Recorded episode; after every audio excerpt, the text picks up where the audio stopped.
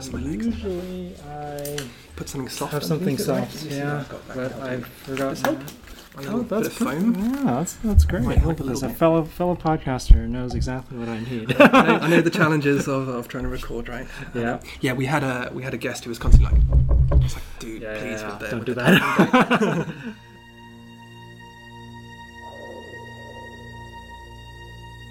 Greetings, explorers. It's Mike Wong. And today on Strange New Worlds, a science and Star Trek podcast, we welcome fellow podcaster, exoplaneteer, and astrobiologist Dr. Andrew Rushby to the show. As you can already tell, Andrew and I have many things in common. He co hosts and co produces a podcast known as Exocast, which to my mind is the premier exoplanet podcast. Andrew also studies exoplanets himself as a postdoc at the University of California, Irvine. And he is a budding astrobiologist interested in answering the question Are we alone in the universe? Now, as similar as we are, Andrew and I are about to have one more commonality, as Andrew is currently binging all of Star Trek The Next Generation and becoming quite the Trekkie. During his recent visit to the University of Washington, Andrew gave a fantastic lecture on his latest research. And afterwards, I cornered him to tell me about his impressions of TNG and how his scientific investigations are furthering our knowledge of those strange new worlds out there, their potential for habitable climates, and perhaps life.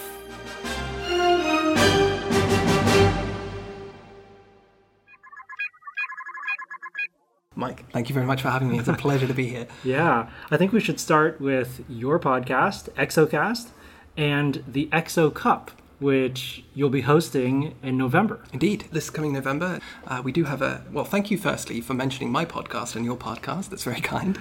um, yeah, Exocast has been going going for a little while now, approaching four years somehow. Wow. Um, and we have been running the Exo Cup for the last three of them.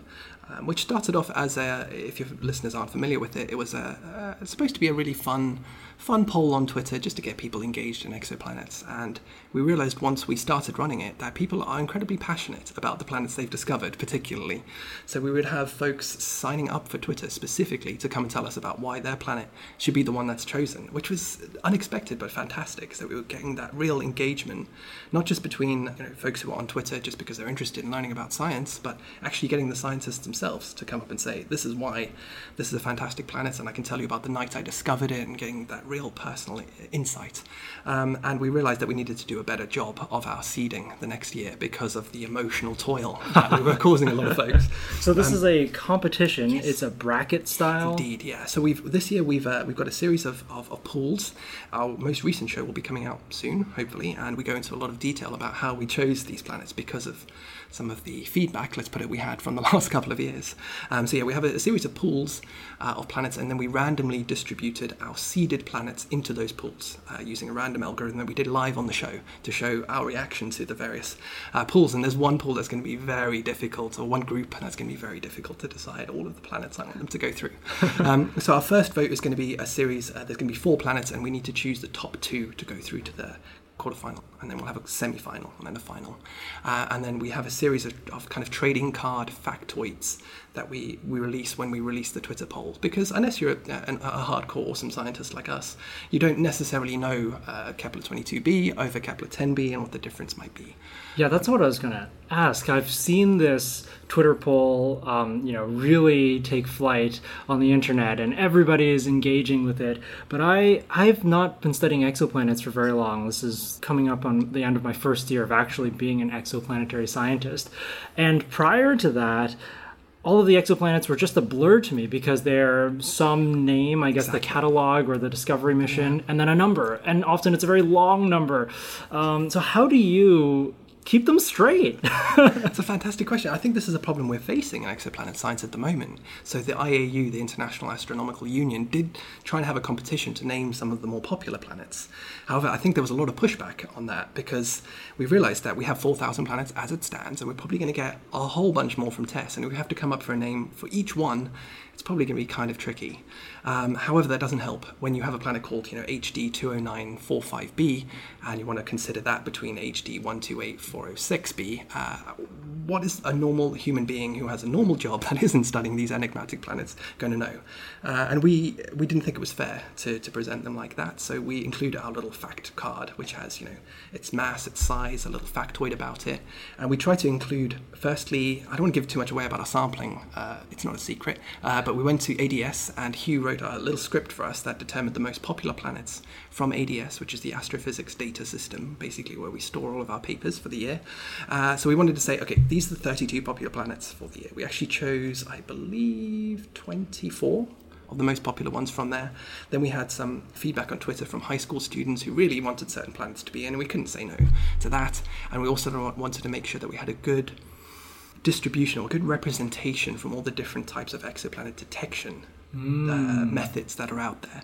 So there's a whole number of ways that you can find exoplanets, and those methods have their proponents and they have their detractors.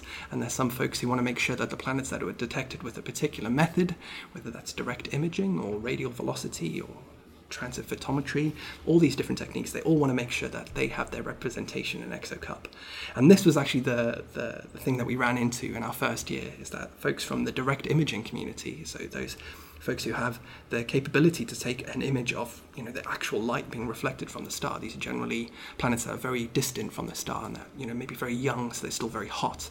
And those they're fantastic worlds that are teaching us a lot about planet formation. But we didn't really have any of them in our in our competition and we thought we need to do a better job of representing all of our all of our various detection technique communities. Uh, so we did our absolute best to make sure that we had a good representation from all of those planets. So 32 worlds made it into the pool, uh, and they're going to fight it off against each other for everyone's favorite planets at the end of it. Excellent. Yeah, um, that's really thoughtful of you to make sure that you're representing all of the different scientific communities. And I think it's brilliant to have these sort of trading card designs that you know show all the characteristics of the planets in a very brief and informative way. And I guess the next step is to try to create some kind of card game to go along with this. Indeed, yeah. And actually, the, the AAAS, the American uh, American Association for the Advancement of Science, that's mm-hmm. the one. Uh, they actually approached us about trying to turn this into a card game of sorts. Maybe we should try and pick that up again uh, yeah. to try and see what we can do with these. Because we, we're building up quite a deck now, uh-huh. including our 2017 cards and our 2018 cards, and now we have a few new planets coming through this year.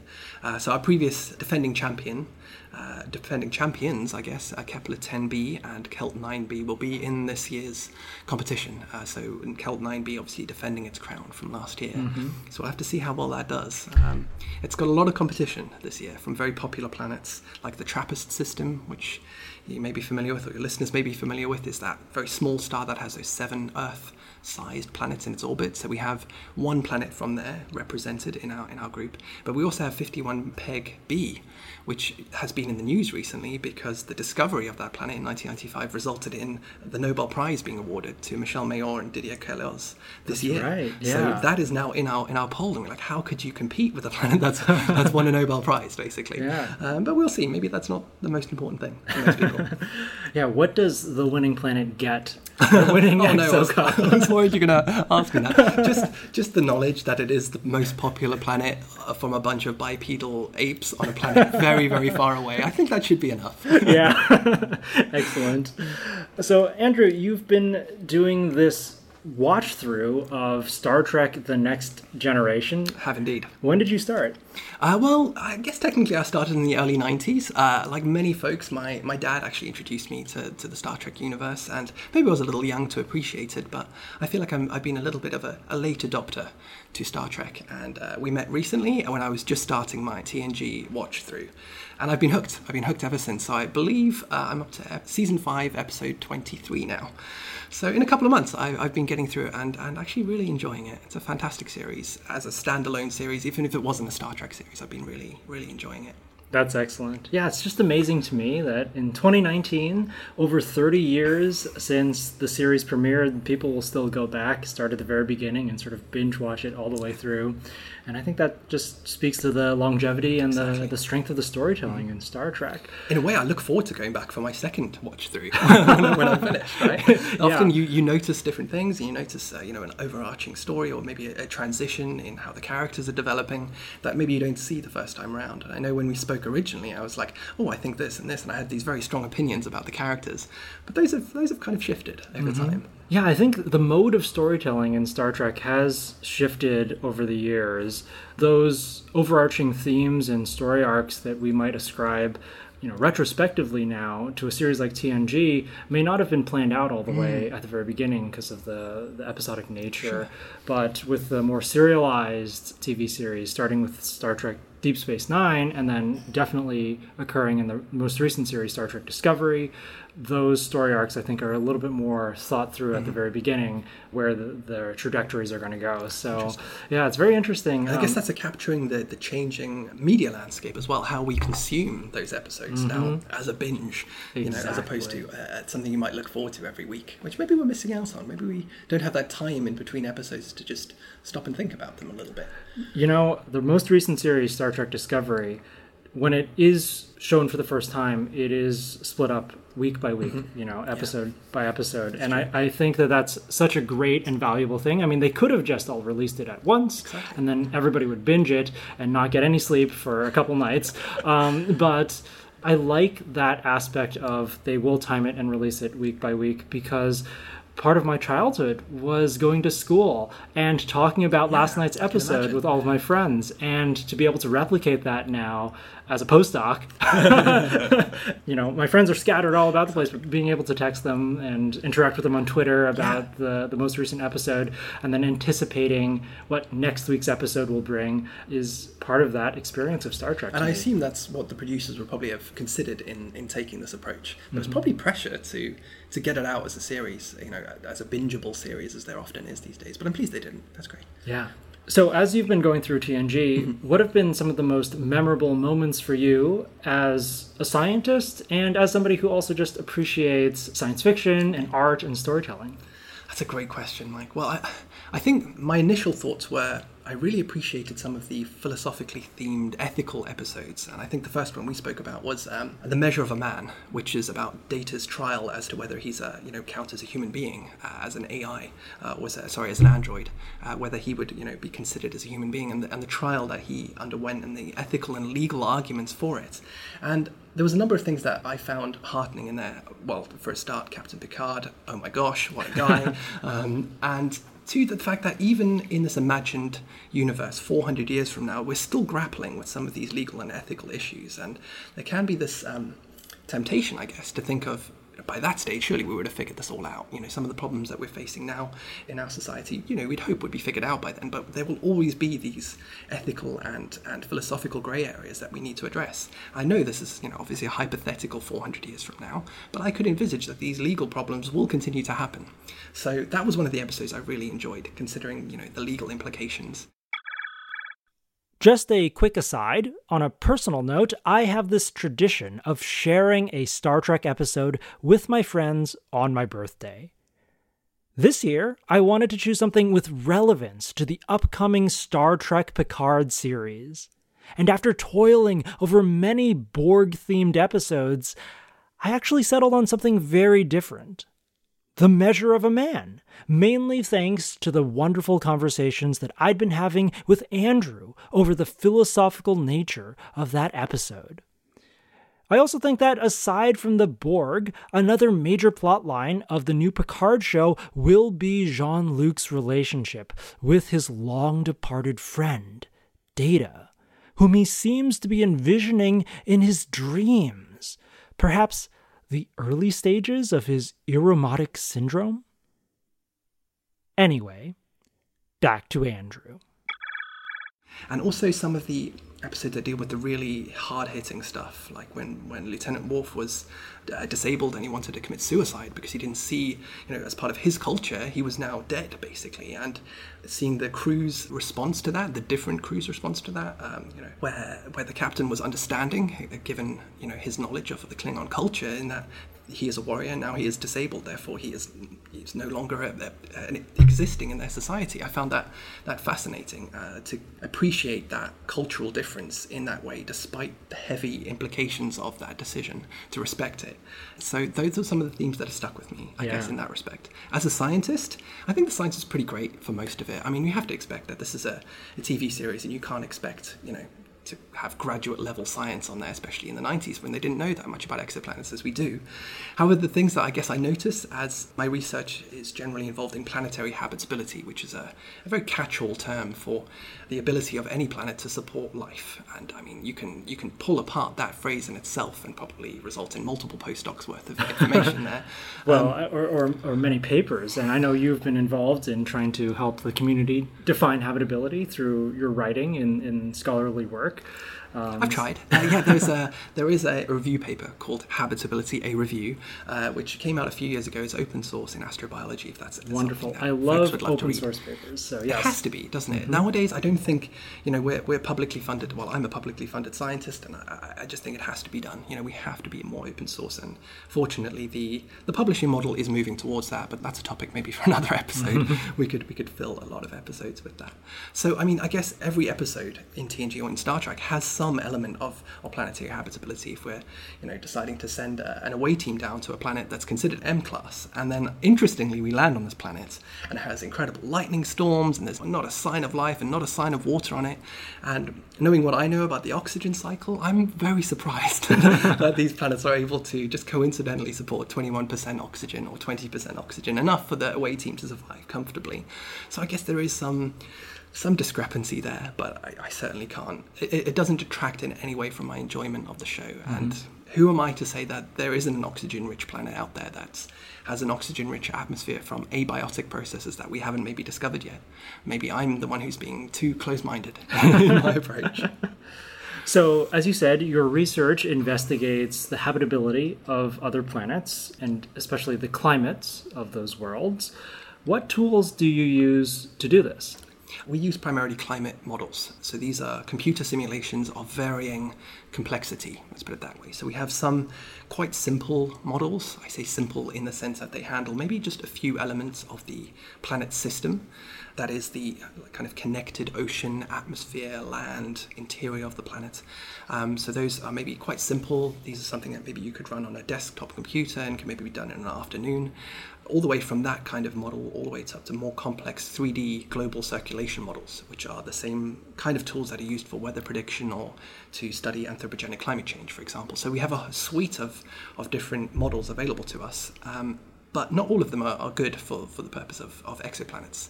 There are some limitations in our understanding and our gaps in our knowledge and sometimes going with a more simple, in, air quotes, model that maybe parameterizes or makes some assumption about what the planet is like based on maybe the Earth or based on maybe another planet in our solar system, I think is defensible. If you want to have a very complicated model, it requires you to know generally a lot about the system that you're trying to put into that model, and we don't know enough about them in many cases. So, uh, a recent paper that I published actually came out on the day of recording here. Mm-hmm. Um, is using a very simple one dimensional model that's one dimensional in latitude space. So we're just looking at how the planet's energy balance, i.e., how much energy is coming in from the star, compared to how much energy is being reflected away, how that might change with different star types and with different land fraction. And for that, we used a, a very simple model that we ran 4,000 times in over two days, so uh, much more simple to get running. Whereas the much more complex model that we're trying to use to generate maybe a snapshot of the planet at a given time could take the same amount of time just to do one time step. So there are different tools available for different parts of the work, and I guess I, I err towards the more simple model. Why not? Mm. You know, no need to make it more complicated than it needs to be. yeah. So this is an example of the power of computers aiding science these yes. days. And as you said, you're taking the types of models that have been developed and validated against our own climate here on Earth, mm-hmm. and like you said, are used to predict the changes in our climate going into the future for trying to understand the impact of human society on our world. And you are, in essence, trying to predict what the climate of a completely different planet would be around a completely different kind Exactly. of star. Yes. So not only do we have to deal with a different type of planet, maybe with a different atmosphere, but also with a different star. And for most folks, they might think, okay, you know, why, why is that a big deal? Maybe you know, the light looks a little different if you're around a much smaller star. But we discovered that because stars that are smaller than the sun give off their, their peak amount of energy in slightly longer, redder wavelengths than the sun does, this has a very interesting interaction with the surface. We now can tell that the ice reflectivity, i.e., how much energy is being reflected away from the ice on those planets that are around much smaller stars, is very different to that around a star like the Sun. So when we see ice here on Earth, we, we look at it, it's very bright, it has a very high albedo, which is the amount of light that's being reflected. Whereas that same material around a, an M dwarf, i.e., a red star, uh, would look very different. It would actually be quite dark and would actually absorb a lot more energy. So we've noticed that there are effects from the differing type of planet. Maybe a slightly smaller, maybe a slightly bigger planet, maybe a different climate. But also the star is a very complicating factor. And I'm sure there's a lot of exoplanet astronomers who are probably saying, well, we always knew that. we always knew how difficult the star was when we were trying to look for planets. Um, to trying to detect an exoplanet is very difficult because the star tends to have its own cycle of variability. And now we're realizing that even when we're trying to understand the climate of the planet, that the star or the differences in the star is also going to be very important. So you mentioned ice. Mm. Can you walk me through the major climate feedback that ice participates in? First here for Earth, and then how that changes when you essentially change the light bulb. Yeah, um, and, that's a great and- and analogy. yeah, make the star redder. Exactly. Okay, so the, um, the the primary feedback that ice is involved with here on the Earth is called the ice albedo feedback. So I mentioned albedo before. Albedo is just the measure of the fractional measure of how much energy is being reflected away from the surface. So if you have an albedo of 0.3, what that's saying is 30% of the light that's hitting that is then being reflected away. 70% of it is being absorbed. Now on the Earth, when we, as I said, when we look at ice, it seems to be very bright. It seems to have a very high albedo, maybe like 0.7 or 0.8 so 70% of the light or 80% of the light being reflected away. Now, that same material, that same ice, if you were to put that on an M dwarf planet, would actually have a different albedo. It would be the same material, but because we've changed the light bulb and the energy that's coming in, um, obviously the amount of light that's reflected away is going to be dependent on how much energy is coming in. But not just the amount of energy, but also where that energy is distributed in wavelength. So this is it's shifted towards the red part of the spectrum. So on Earth, we're used to looking at stuff in the visible part of the spectrum between you know maybe 0.3 and 0.7 microns. But for an M dwarf, the peak is much more uh, closely towards the 1 micron to 1.5 micron region. And in that area, ice is actually quite absorptive. So we have what might appear to our eyes, if we could see infrared, as to be quite dark ice on the surface. Right. So- okay, so let me see if I can translate Sure. this. So, Yeah, because we're talking about wavelengths in microns. Sorry, I was getting a little bit are- a little bit it's technical there. I it's apologize. good. It's difficult to explain that without getting to microns. So, um, when we look at ice here on Earth, it appears bright, just blinding white. Exactly. And that's because it's reflecting light across the visible wavelengths. Absolutely.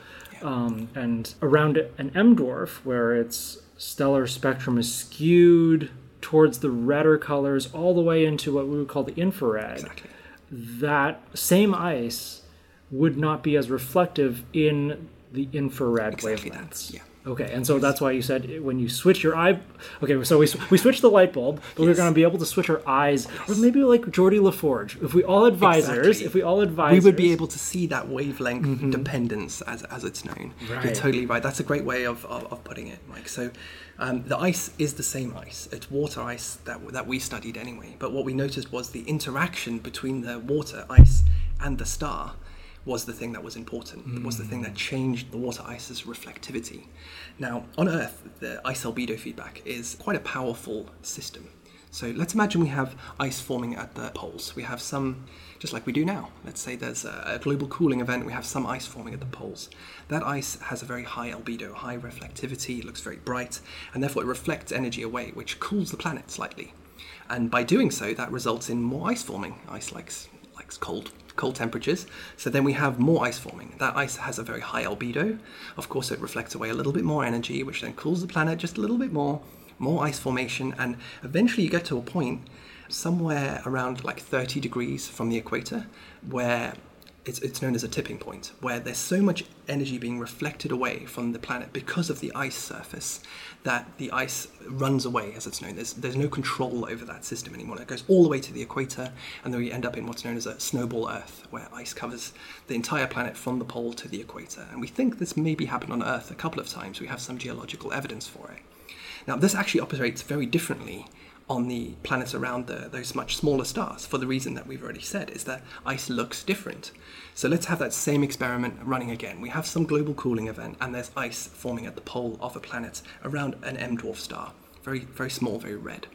Now that ice is actually quite absorptive to the energy that's coming from the star, which means instead of reflecting energy away and cooling the planet, actually absorbs a little of that energy and warms the planet thereby melting the ice and revealing the land surface. Now, that land, because it has a different property as well, actually looks quite reflective to the star. Mm. So it's kind of the opposite on an M dwarf. We see the land as quite dark. You know, if you think about soil or you think about, you know, even dune sand, it's quite a dark material because we're seeing it in the visible. If you're changing the light bulb and you're going around a smaller star, that land is actually quite reflective now. So it's the opposite way around. We have this absorptive ice, weirdly, and this reflective land. So you actually have a stabilizing system where instead of running away all the way to the equator, you now have the system where the ice forms and it warms the planet, so the ice melts and reveals this reflective surface, which cools the planet, huh. which results in the ice forming, uh, which then warms the planet slightly, which then reveals the land surface, which then cools the planet. So we have this like kind of seesaw of, of stability at very high land fractions on these planets, or so we discovered in our recent paper. That's so cool. Yeah, yeah. we weren't expecting to find that. We this, thought it was kind of weird. This positive feedback here on Earth, something that would just run away and cause the Earth to go either into a snowball state, as you called it, or in the opposite direction, it would just erase the entire ice caps yeah, that's possible as well. I should have hmm. said it doesn't always go in, you know, in just all the way to the equator. There are other feedbacks that prevent it from going down that far. On an M dwarf, or on a planet that's orbiting an M dwarf, this same physics creates a, a different kind of feedback, exactly. a, a negative feedback yeah. that sort of that balance yeah. and keeps that planet habitable then, or, or what we, is the main conclusion with respect to planetary habitability from this type of work? Well, as I mentioned, this was quite a simple model, and we weren't really able to do the atmosphere as well as we would have liked.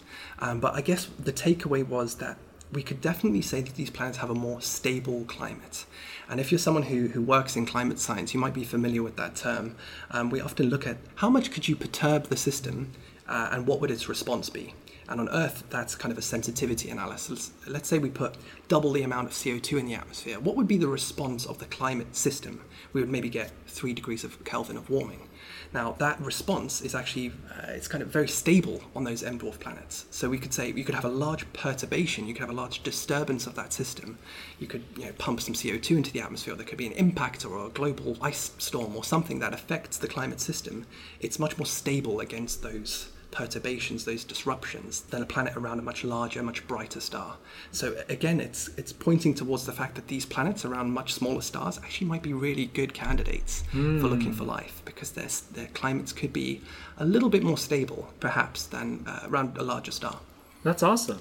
We thought so. and our group is, is kind of focused on studying these small stars and the habitability of planets in their orbits. So I'll admit I'm kind of biased. Uh, I think these, these small stars are fascinating for a number of reasons, and they have, they have a number of things that make them excellent for supporting planets that might have life, and a number of reasons that make them not so good. And we think this is just another, another tick in the pros box, perhaps, about a very stable climate. Um, and maybe a stabilizing, as you said, a negative feedback, which is exactly what that is. Is there anything else that you'd like to say about this paper or your research? Wow, I think I think that was a pretty good summary, actually, Great. Mike. Yeah, summed okay, it, summed it up. Thank you. Give me a chance to waffle about my research. no, it was well presented for the second time today. Thank you. you think I'd get better the more times I do it, right? um, so I just have one last question for you then. So we've discovered all of these crazy kinds of exoplanets out there. We have over four thousand, as you said in your talk here yeah. at the University of Washington today. That's just so many different planets out there that are just waiting to be characterized. And They really are. Someone yeah. needs to do it. and you've got this Exo Cup where we will be voting, and and listeners, you can log onto Twitter and vote yourself on yeah uh, who should win the Exo Cup. And I asked before, what does the planet get if it wins Exo Cup? Now let's pretend, let's do a thought experiment, that the winning planet of Exo Cup would get featured in an episode of an upcoming Star Trek series.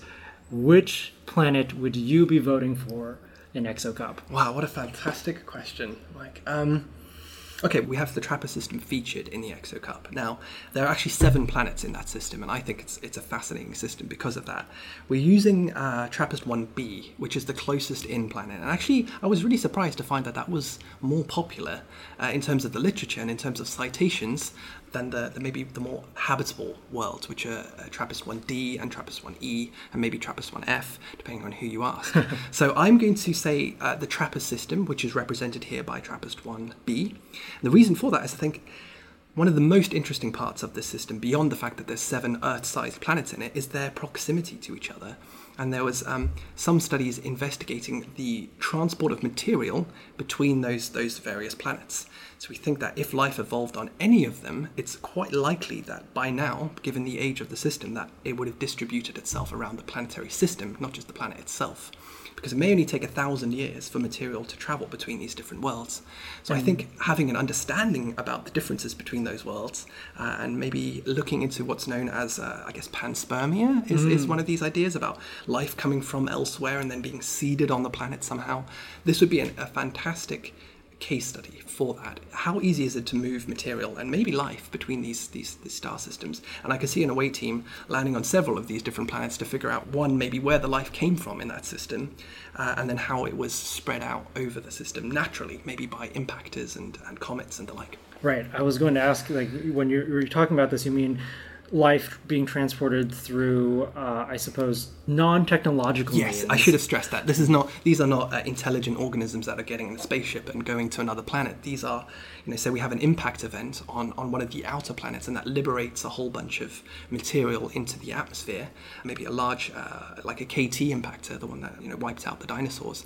That kind of material being ejected from the planet would then maybe take a thousand years to uh, travel between those planets uh, and then land on another planet and potentially seed it with life. And a thousand years sounds like a Sounds long like a lot, right? time, but it's actually quite short when you think about orbital timescales. And in our solar system, I think it probably takes millions of years to I think, I think 10,000 between Mars and, okay. and Earth. I might be wrong on that, and I can definitely be corrected. But uh, yeah, it's, it's definitely at least one order of magnitude greater for the Earth. And even so, I think there are some maybe some controversial studies that said it is possible. If we have the, those bacterial organisms maybe at great depth in the material in the rock or in the ice and it's protected from the vacuum and it's protected from the radiation we basically have to have a lot of things going right.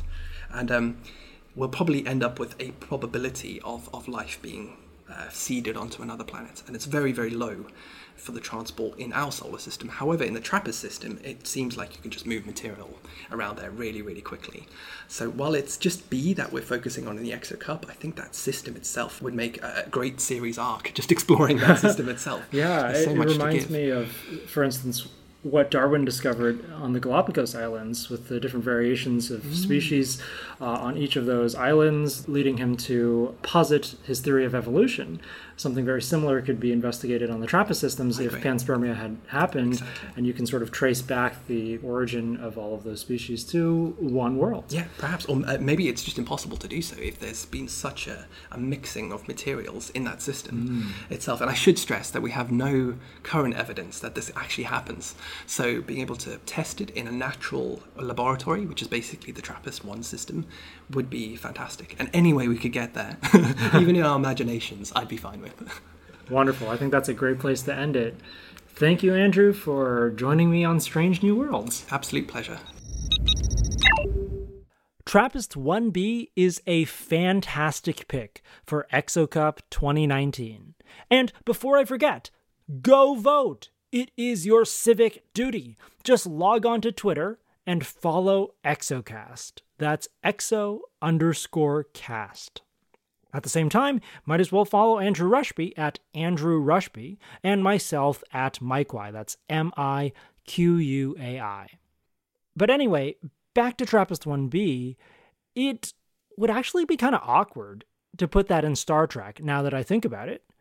And the reason being, we will probably know within the next few years, if not, then probably the next few decades, what that planet is actually like. You see, the TRAPPIST system is so alluring because it's just on the edge of our telescopic capabilities to actually assess those tiny Earth sized worlds for their potential for life as we know it, and just what they're like in general. And that's why the TRAPPIST system is such a cool system. But I also think it means that whatever prediction that Star Trek might make about this system in particular could be refuted by upcoming telescopes that are being built at this very moment. So, better to just wait and see what they're really like, and then put them in Star Trek, right? In the show notes this week, I have links to one, the Trek FM episode where Elise Cutts and I spoke about panspermia in general, referencing the expedited nature of such a mechanism in the TRAPPIST 1 system, and two, Dr. Andrew Rushby's open access paper, Habitability, a Review. And once again, if you want to hear more of Andrew, talking about science in his spectacular South African accent. Please check out Exocast, your one stop shop for all the latest exoplanetary news. Until next time, see you out there.